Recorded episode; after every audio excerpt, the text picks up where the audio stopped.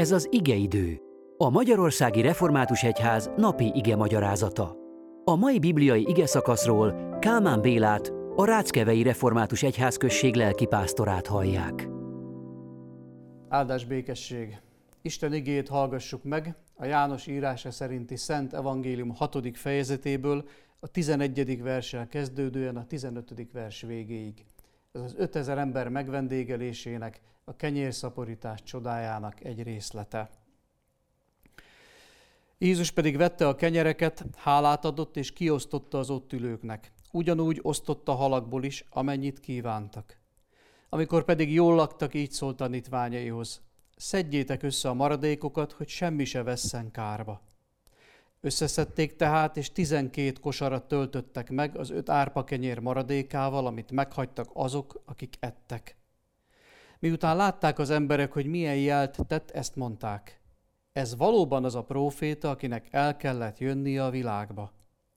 Amikor pedig Jézus észrevette, hogy érte akarnak jönni, és el akarják ragadni, hogy királyát tegyék, visszavonult ismét a hegyre egy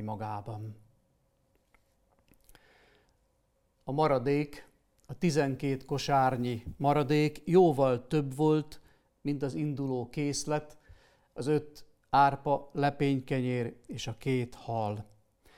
E többlet is jelzi a csodát, nem magyarázza, de jelzi a csodát, hogy hálás hódolattal legyünk Jézus felé, aki jól ismeri szükségeinket, őreászorultságunkat, és akinek van irgalmas, könyörülő szíve, és van mindenre elégséges, mindenható hatalma, hogy szükségünket betöltse.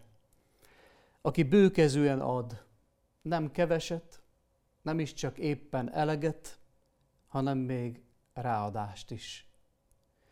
Indítson ez ajándékai, kérés nélkül is kapott ajándékai megbecsülésére, felelős, nem pazarló sáfárságra minket. És ne csak Fülöp módján legyünk reálisak, aki pontosan fölmérte, hogy ennyi embernek 200 dénár áru kenyér sem lenne elég. Jól látta, jól mérte fel a realitásokat.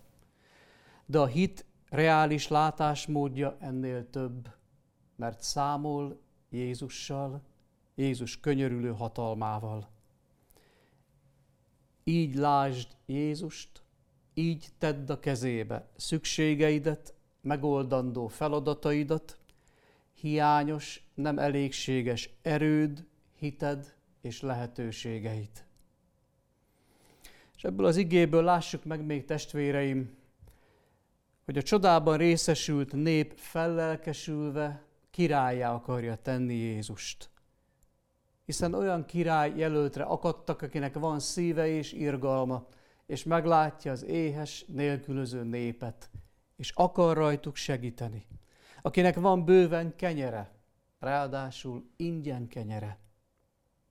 De Jézus mégsem így akar a királyunk lenni.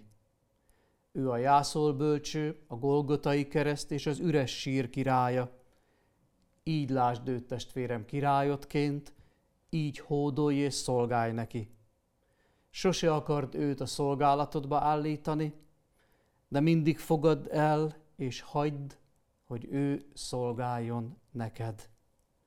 És mindezt azzal a bizonyossággal, amit Pálapostól így írt a Filippi beliekhez, az én Istenem be fogja tölteni minden szükségeteket az ő gazdagsága szerint dicsőséggel a Krisztus Jézusban.